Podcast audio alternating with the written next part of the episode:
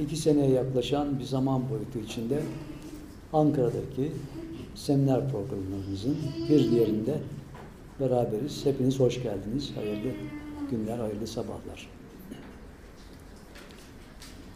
Genelde programlarımızı iki başlıkta yürütüyoruz seminer programlarımızı. Müzik terapi, hareket terapisi ve insanlığın yüksek değerleri. Müzik ve hareket terapisi tarihçi itibariyle hayli ilginç özellikler gösteriyor. İşte baktığımız zaman binlerce yıllık bir geçmişten haberler geliyor. İnsanların tabiat seslerini taklit etmeleri çok önemli. Ya, ya o sesler de var Beril. Onlar da tabiatta mevcut. Gök gürlerken mesela öyle sesler çıkıyor. Geçen iki gün önce gazetede ilginç bir haber vardı. Bir şahıs bir kaza sonucu konuşma yeteneğini kaybetmiş. İki tane papağan almış önüne. Papağanlardan konuşmayı öğrenmiş tekrar. Çok çok ilginçtir. Çünkü zannediliyordu ki insanlar papağandan, e, papağan insanlardan öğreniyor konuşmayı. Şimdi tersi oldu. Ben öyle olunca hemen bir papağan hikayesi anlatayım size konuşmayla ilgili. Fıkra yani. Böyle başlayalım. Bu çok meraklı. Bütün aletleri gezer böyle. Bir de şuralarda bir şeyler vardı. Onlar da geliyordu. Neyse. Ee, evde bir papağan var. Papağan çok güzel kelimeler öğrenmiş. Ve yeteneği gelişmiş. Ev sahipleri de sinemaya gitmişler. Fakat gündüzden elektrikçi çağırmışlar. Elektrik arızası varmış. Unutmuşlar onu. Elektrikçi gelmiş. Kapıyı çalmış. Papağan kim o demiş. Adam gayet tabii elektrikçi demiş. Beklemiş beklemiş. Kapı açılacak. Yok. Biraz sonra bir daha çalmış. Yine kim o? Elektrikçi. Kim o? Elektrikçi. 5-10 dakika böyle adam sinirden düşmüş bayılmış. Elektrikçi. Sonra sinemadan çıkmışlar, gelmişler. Kapının önünde bir şey var. Kim o? Demiş ev sahibi. Papağan oradan elektrikçi demiş.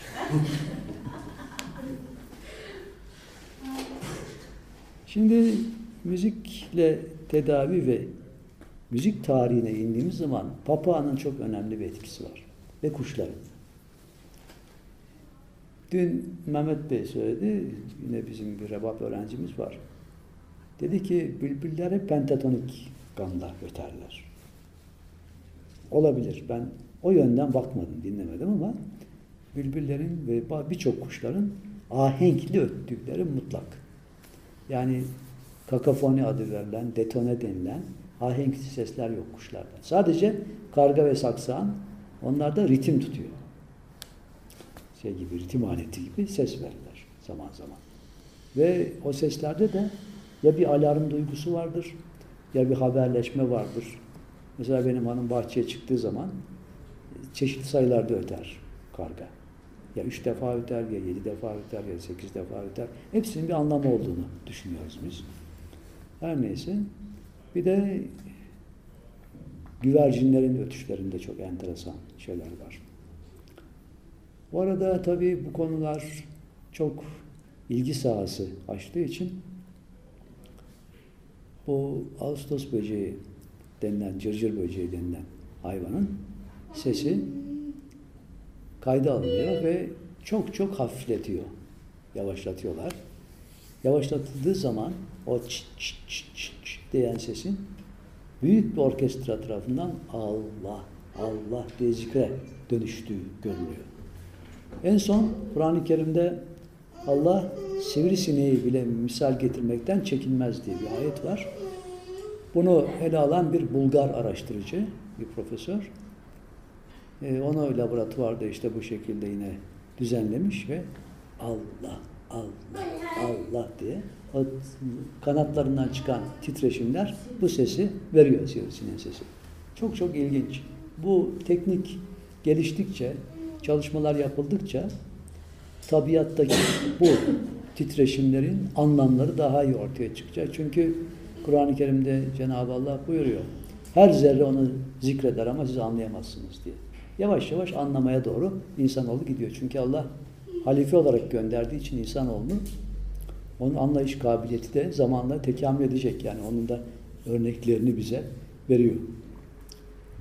Çünkü insanda gelişme şansı var, imkanı var ki insanın yüksek değerleri olarak düşündüğümüz seminer konularımızda da bu mevzu işliyoruz. Yani o yüksek değerlere insan nasıl ulaşır? Ulaşmış olanların ölçülerine nasıl varırız? Bunlar mümkün müdür? Mümkünse şartları nedir? Neler yapılmalıdır gibi sorulara cevap arıyoruz. Yine çok yakın bir e, gözlemimiz var. E, 3-4 ay önce bazı arkadaşlar gelmişti. Bir soru sormuşlardı. Cennet konusunda. Bildiklerimizi tabii anlatmaya çalıştık ama daha çok bilgi gerektiğinde ansiklopedik bilgilere başvurduk.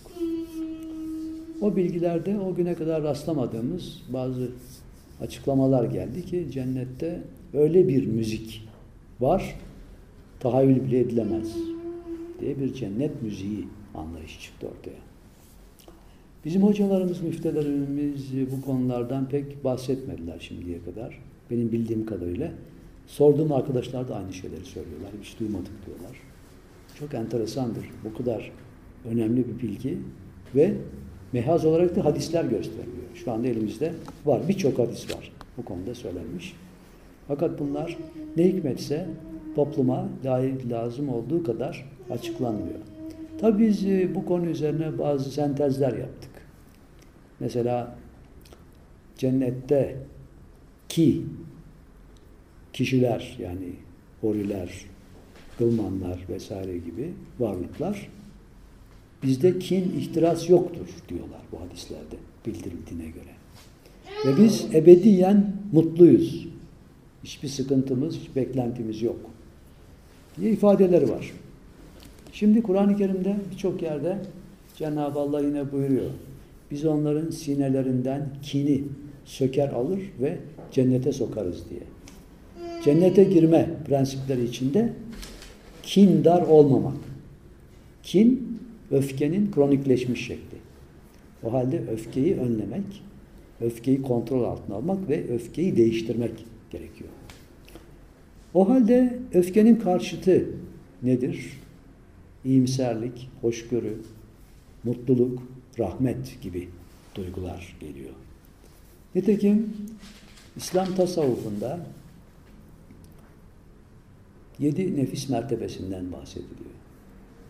Bu mertebelerin birincisi nefsi emmare denilen bir mertebe ki burada olan insanda olmayan en önemli şey rahmet duygusu, merhamet duygusu. Merhamet duygusunu kazanmaya başladığı zaman ikinci nefis mertebesine çıkıyor insan.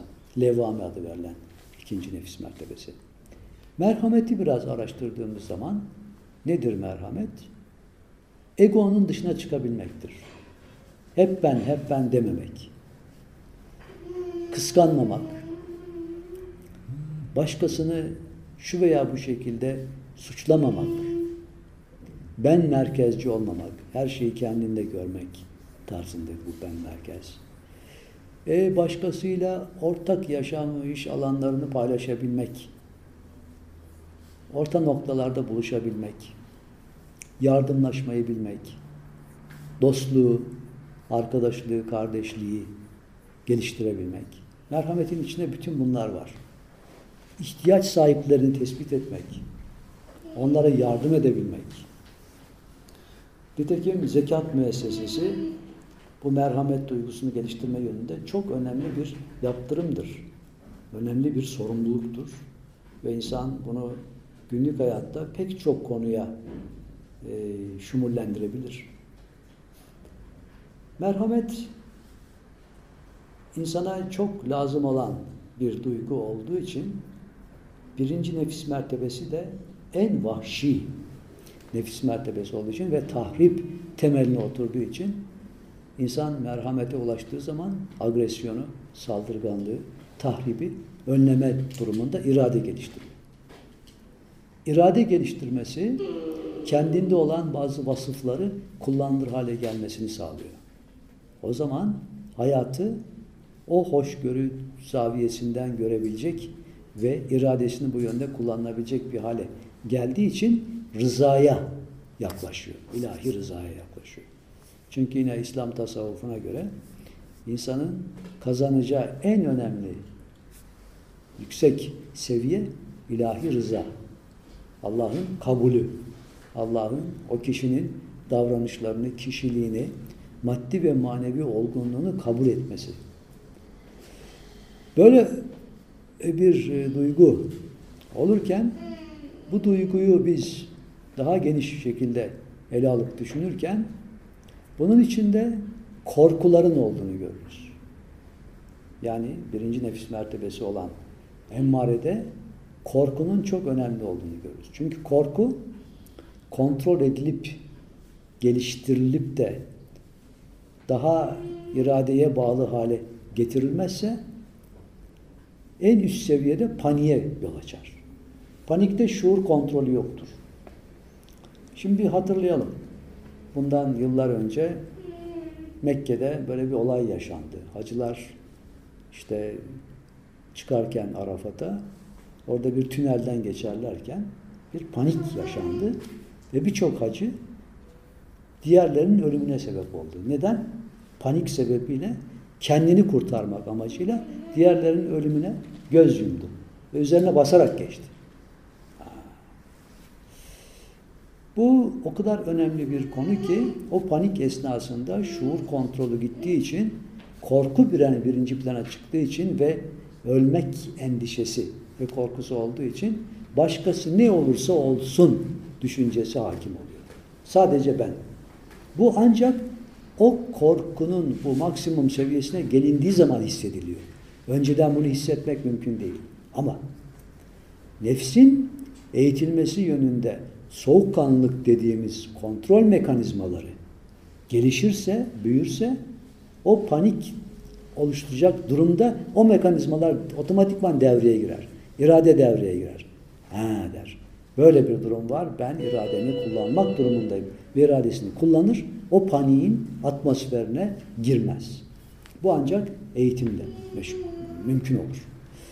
Nitekim Rufai dervişleri ateş yalarlar. Şimdi ateş yalamayı düşündüğümüz andan itibaren korku gelir insana. Yakmayacak mı? Yakmayacak. Ha, demek ki o yakma endişesini geçmiştir. Ateşin ötesine geçmiştir. Bunun da ayetle e, göstergesi vardır yine Kur'an-ı Kerim'de. Biz İbrahim'e, şey biz ateşe İbrahim için serin ol dedik der ayet. Nasıl? Nemrut Hazreti İbrahim'i ateşe atma durumundayken ateş gül bahçesine dönüşür. Çünkü serin olur. Yakma özelliği değişir.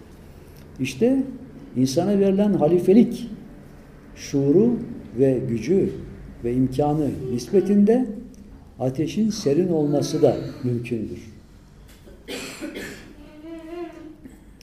Bu şekilde biz mantıki düşüncelerimize devam ettikçe korkunun modellerini görürüz. Yükseklik korkusu vardır. Ateş korkusu vardır. Kaza korkusu vardır. Vardır, vardır, vardır. En sonu, en üst seviyesi ölüm korkusudur. Bugün dünyada insanları en çok etkileyen duygulardan bir tanesi ölüm korkusudur. Özellikle batıda. Batıdaki ölüm korkuları nereye kadar götürür? İntihara kadar götürür. Biz bunun birçoğuna şahit olduk. Bazı birçoğunu duyduk. Fakat İslam'la şereflendikten sonra bu intihar vakalarından uzaklaşan insanlar da gördük. Sebebi yolculuğun devamı, düşüncesi ve duygusu. Çünkü intihara götüren noktada, korkuya götüren noktada ölümden sonra hayat olmadığı düşüncesi. Biraz ateistlerde bu daha çok görünüyor. Ölümle her şeyin bit biteceği zannediliyor ve ondan sonra bir şey olamayacağını düşünerek kendi hayatına son vermeyi karar altına alıyor. Halbuki bizim geldiğimiz yer meçhul, gideceğimiz yerde meçhul. Geldiğimiz yerde mutlaka bir şey vardı ki biz burada mevcuduz. Burada mevcut olduğumuz gibi gelecekte de mevcut olma şansımız var en azından. Ve manevi bilgiler, yüce insanların, peygamberlerin, Cenab-ı Allah'ın bize bildirdiği bilgiler bu yolculuğun devam ettiğini gösteriyor. O halde ölüm korkusunu bu tür mantıki ikna modelleriyle ve örneklerle bizim hafifletmemiz mümkündür. En büyük korkuyu bu şekilde hafifleterek onu rahmete vesile olacak hale getirmeye başladığımız zaman diğer korkular otomatik olarak seviyelerini düşürürler. Ve korku ümide dönüşür. Korkunun ümide dönüşmesi insanı hoşgörüyle bir araya getirir. Hoşgörünün yanı sıra olabilirlik imkanını artarmış geldi. Ve yine İslam tasavvufunda en önemli noktalardan biri olabilirliğin çoğaltılmasıdır. Çünkü olabilirliğin tam tersi de inkardır. Allah'ın en sevmediği insanlar içinde inkarcılar vardır. Kur'an-ı Kerim'i araştırdığımız zaman onlar inkar ederler de her şeyi. Peki inkarın karşısı olan olabilirliği nasıl geliştiririz? Şey?